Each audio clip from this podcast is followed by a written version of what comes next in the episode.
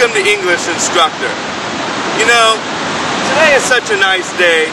I was walking down the trail and I was thinking to myself, I wonder what I'll do today. Maybe I'll go mountain bike riding. Maybe I'll take some photographs. Maybe I'm going to have a picnic. Maybe I'll go surfing. Well, on second thought, I won't go surfing. The swell is a little heavy right now. Over summer, I'll go surfing out here a lot. But today, um, I don't think I'm going to go surfing. How about you? What will you do on your day off? Who will you see? Where will you go? Well, whatever you decide, I hope you're going to have a lot of fun. From the questions that I've asked and the sentences that I've made, can you guess what today's lesson is about? That's right. It's about the future tense. Let's take a look at some grammar points, shall we? Okay, let's begin. Today we are going to be studying the future tense. The future tense is quite simple, really. We use the future tense to refer to anything in the future. For example, in a few minutes, tomorrow, next week, next month, next year. There are two basic forms for the future tense will and be going to. Let's look at a few examples. Tomorrow she will go to school. I think I will go to the movies tonight. He's going to go to work in a few minutes. We are going to go to Europe next summer. In the majority of cases, will and be going to have the same meaning. However, there are a few subtle differences worthy of noting. Let's have a look. We often use will when we decide to do something at the moment of speaking, something that is spontaneous. We often use be going to to talk about future intentions, plans, or expectations. Hello. We interrupt your program English Instructor to bring you news and views. And while you're watching news and views, be sure to notice some of the vocabulary. You may even want to get a little help from a friend, a dictionary, or a teacher. Now, let's watch. Welcome to News and Views. What's your name and where are you from?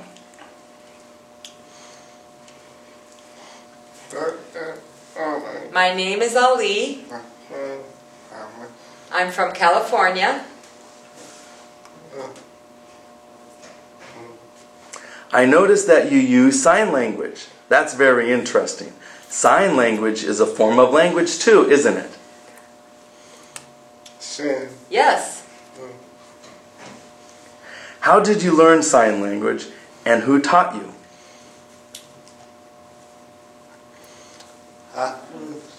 When I was just a child, I learned sign language. I had a friend named Emily, and she taught me how to sign. Do you consider yourself fluent in sign language or are you still learning and taking classes? No, of course I'm fluent. Does your family use sign language too? Yeah. Yes. You're also a college student, which I think is great. What's your major? What do you study? My major is uh, sports, like park and recreation, and I really like to play basketball. Well, good luck. I'm sure you'll do very well in your studies. Thanks for appearing on News and Views. Okay, thank you very much. That was News and Views. I hope you had a chance to notice the vocabulary. Be sure to practice some of the vocabulary in your future conversations. Now, back to your regular program. That was News and Views. I hope you thought it was interesting. I sure did. Now back to the future tense.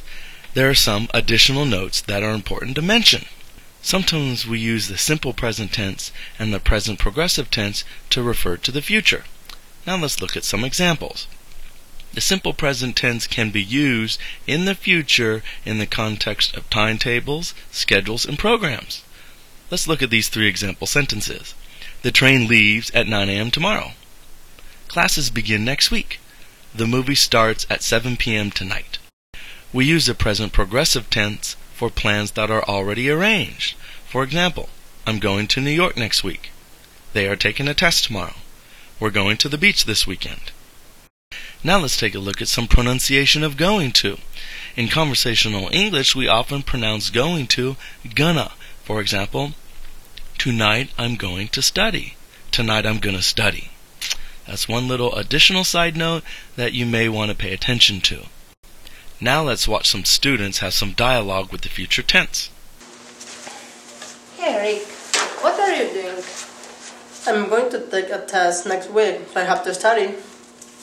Ah, test. Um, what will the test be on? It'll be on English grammar. We are going to take the test too. We have the same class together, remember? Oh, yeah, that's right. But I'm not going to study. You're not going to study for the test? Why not? I don't have to study for the test because I'm going to be sitting right next to you. no, but. Now let's answer some questions. What does he have to do? He has to study. Why does he have to study? He's going to take a test. When is he going to take a test? He's going to take the test next week. Now let's practice some true or false statements. The test will be on English grammar. True. She isn't going to take the test. False. She's going to take the test too. They have the same class together. True. Now let's practice some multiple choice. Who is not going to study? A. The woman. B. The whole class. Or C. The man. A. The woman. Why isn't she going to study for the test? A. She thinks she doesn't have to. B. She already took the test. Or C. Maybe the test will be canceled. A. She thinks she doesn't have to. Where is she going to be sitting? A. Next to the door. B. In front of the class. Or C.